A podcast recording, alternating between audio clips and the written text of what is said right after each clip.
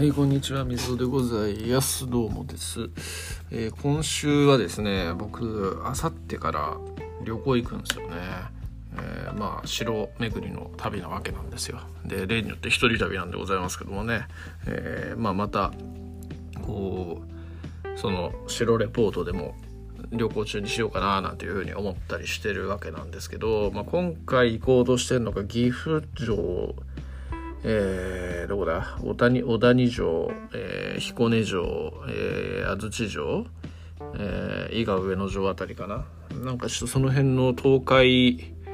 えー地方というか東海地方？東海地方？東海地方じゃねえな。近畿地方。岐阜は東海滋賀は近畿ですね今の区分で言うと。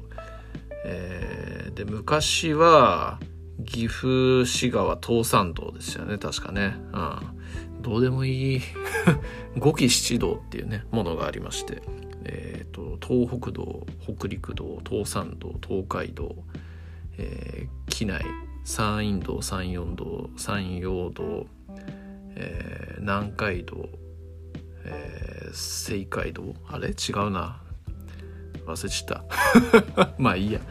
まあまあとにもかくにもそういうようななんかあの空運があるんですよね、うん。えーまあそんな感じなんですよね。だからなんか伊勢の人とかに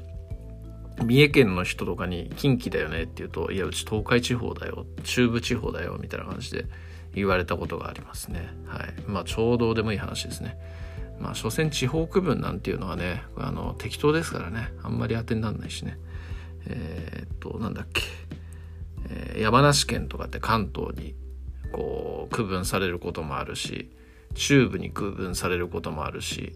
あとなんだ甲信越っていうね甲信越地方みたいな感じで区分されることもあるしよくわかんないですよね。うんだからまあそんなもんなんだよなっていう感じです。はい。えー、っとまあそんな感じなんですけど最近ハマっているゲームがありましてなんか去年たどたどしい喋りの中でもちょっと話したことあるんですけどランスっていうエロゲーがあるんですよね。エロゲー18金ゲームがあるんですけどそのゲームの完結版であるところのランス10っていうゲームに今超ドハマりしてて、えーなんか休みの日とかに一日中やってたりするんですけどえーっとねすごいゲームでしてえーっとね僕が生まれたぐらいの時からシリーズが始まってるゲームなんで、えーもうざっと40年近く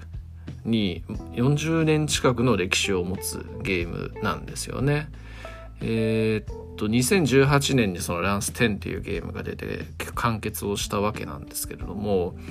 えっと今更その完結編の10を僕はやっていると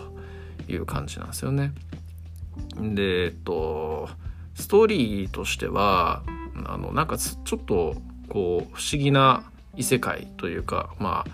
ドラクエの世界みたいなもんですよね剣と魔法の世界みたいなそういうところで主人公のランスという人がこう冒険を繰り広げていくみたいな話なんですよね。でまあ最初の頃っていうのはこう普通のドラクエみたいな感じで洞窟にこもったりとか、えーその辺でモンスター倒したりみたいなそんな感じの話ででまあエッチなゲームなんでねこうそういうクエストのご褒美はエッチみたいなそういうような感じっていうのがドラクエとかとは違うところなんですけどそんな感じだったのがこうなんかだんだんとこうその世界の国とかそういうようなところの設定も出てきたりしてで、えっと、国のお姫様となんか年頃になったりみたいなそんな話になってきて、えーでしまいには、えーっとその完結編であるところの10とかあの9とかになるともう世界を救うみたいなそんな話の展開なんですよね。で、えー、と魅力は何なのって話なんですけどこれ主人公まず主人公のキャラクターっていうところとあとそのめちゃくちゃ練り込まれた世界観みたいなそういうところが超魅力的なゲームなんですよね。えーまあ、主人公のランスっていう人がいるんですけど、まあ、非常にこう傍若無人でえっ、となんかもう行動原理がエッチのことしかないみたいなそんなキャラクターなんですけど不思議となんかすごい魅力があるみたいなそんな人なんですよね。なんだろうね。えーものすごいこう強いし能力もあるし知恵も働くで、えー、鬼畜野郎なんだけど、えー、なんか深いところで情があるみたいな。何でしょうね。ツンデレ？ツンデレですね。はい。ツンデレ的なところがあったりして、えー、正義感とかはないんだけれどもこうなんかいろいろとね鬼畜なことを口では言いつつも、えー、世界とかね仲間を救ってしまうみたいなそんなキャラクターでえー、っとまあなんか賛否両論正直あるようなキャラクターではあるんですけれどもとても魅力的なキャラなんですよね僕はすごく好き。でえー、っと世界観っていうところなんですけどえっとねなんかいろいろと裏の設定みたいのがいっぱいあるんですけどこうなんかドラクエとかだとレベルってみんな等しく99まで上がるとかっていう感じな世界なんですけどそのランスの世界っていうのはそのレベルがキャラによってまちまちなんですよね。だから才能がない人っていうのはレベル10で頭打ちなんですけど才能がある人はレベルが200とか300とかまで上がるみたいなそんな世界で世界なんですけどただそのランスっていう人はその世界の中のバグで、えー、レベルの制限がないんですよね。上限がないみたいな。だからすごい強いみたいなそういう感じのキャラだったりします。でまあそれ以外にもなんかすごいそういう才能がある人たちっていうのが周りにいっぱい集まってきたりしてえー、なんかそのランスって10作出てるんですけど単純な RPG 的なのもあればアドベンチャーゲームみたいなのもあるしこう三国志とか信長の野望みたいな戦略シミュレーションゲームみたいなのもあるしなんかいろんなこう形態で出てるんですがこう戦略シミュレーションゲームみたいな形態で出るとこうキャラクターたちのそういう能力値とかこういうスキルだとかそういうものっていうのを表現しやすくてこうキャラがめちゃくちゃ立つんですよね。だからもう10作も出てるとキャラの数とか超膨大なんですけどでもその膨大な数のキャラクターたちがみんなすごいそういう設定によってキャラ立ちしまくっていて、えー、なんかゲームをやっているうちにすごいそのキャラクターたちに愛着が湧いてくるんですよね。こいつはすげえ強いなんかいいなとかねあの突撃隊長にこいつを使うけど使うと。でもうほんと限られた瞬間しか輝かないんだけどこいつはなんかそういうその限られた瞬間にはめちゃくちゃ強いみたいなのとか言ったりしてなんかねそういうこうキャラへの愛着を沸かせるみたいなところっていうのもすごくねいいんですよね。うん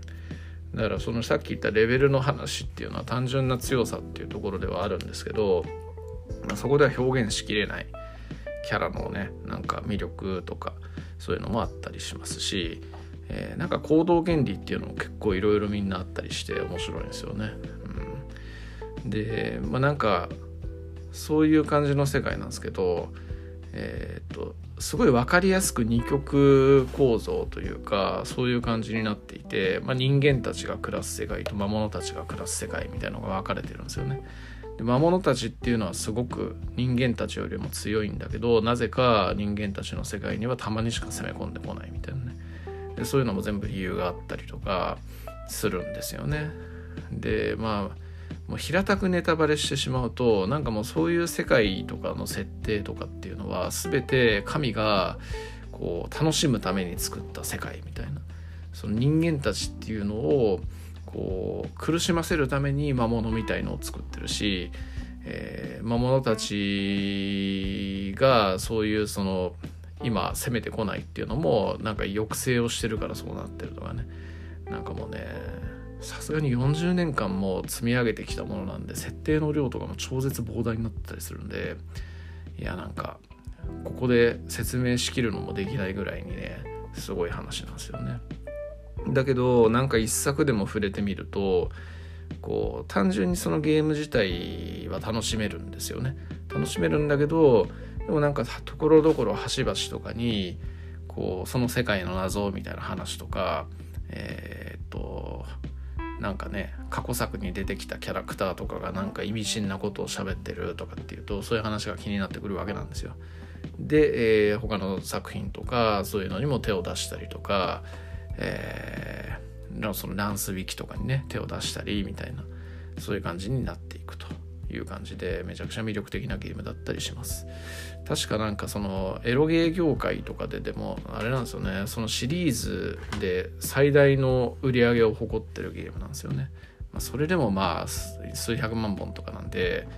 コンスーマのゲームに比べれば大したこと全くないんですけど、えー、まあでもすごいですよね、正直まあそういうねエッチなゲームなんてもうあのアングラーな世界以外の何者でもないしこう売れて数万本とか数万本もいかねえだろうな、まあ、売れて何万本とかそんなレベルなんで、えー、全然こうメジャー感とかっていうのはないようなジャンルではあるんですけどその中で、まあ、シリーズ累計とはいえ数百万本とか売れてるっていう話なんでね相当すごい作品ではあると。いうところなんですよね。うん、まあなかなかこうやる機会とかっていうのはないと思うんですけど僕も本当たまたまえっ、ー、と戦国ランスっていうねランス7かな、えー、それにとたまたまやったらめちゃくちゃ面白くてでそっからそのシリーズ自体にはまっていったみたいのがあるんですよね。でまあ、その戦国ランスっていうゲーム自体さっき言ったように信長の野望とか三国志にちょっと近いような国取り陣地取りみたいなそんなゲームだったりするして、えー、ゲームとしてねかなり面白いっていうのもあったりするんで、えーまあ、今も DMM のダウンロードファンザかファンザのダウンロードとかでね3000円とかで買えるんで、えー、ぜひねやってほしいな。あの本当もう普及の名作と言っても過言ではないし、えー、なんだろうね。コンスーマーゲームの中とかにもしも紛れ込んでいたとしても、えー、超絶名作として扱われるような作品だしそのシリーズだったりするので、えー、もしももしもね興味持っていただけた方がいたらファンザで戦国ランスと検索して3000円ぐらい払っていただきたいなというふうに思います。はい、でそれでハマればね、えー、もうシリーズにはまるも同然なんでね、えー、僕は、えー、6以降は全部やってますね。5以前っていうのがね、もうあの古いんですよね。PC98 とかそんなレベル、まあ5は Windows だけど、ね、4以前っていうのは PC98 とかの時代なんで、えー、僕やるすべがないとまああるっちゃあるんですけどほぼないみたいなもんだし古臭すぎるんでやってないんですけどまあ6以降は僕はもう全部やってあの全部なんか超ドハマりしたみたいなそんな感じなんで、えー、頼むやってくれ皆さん。そんな感じのなぐらいに面白いのです面白いのでおすすめです。はい。えー本数まで言うとなんだろうな FF タクティクスとかマザー2とかそういうゲームに並ぶぐらい僕は好きですね。はい。まあそんな宣伝でした。はい。ありがとうございます。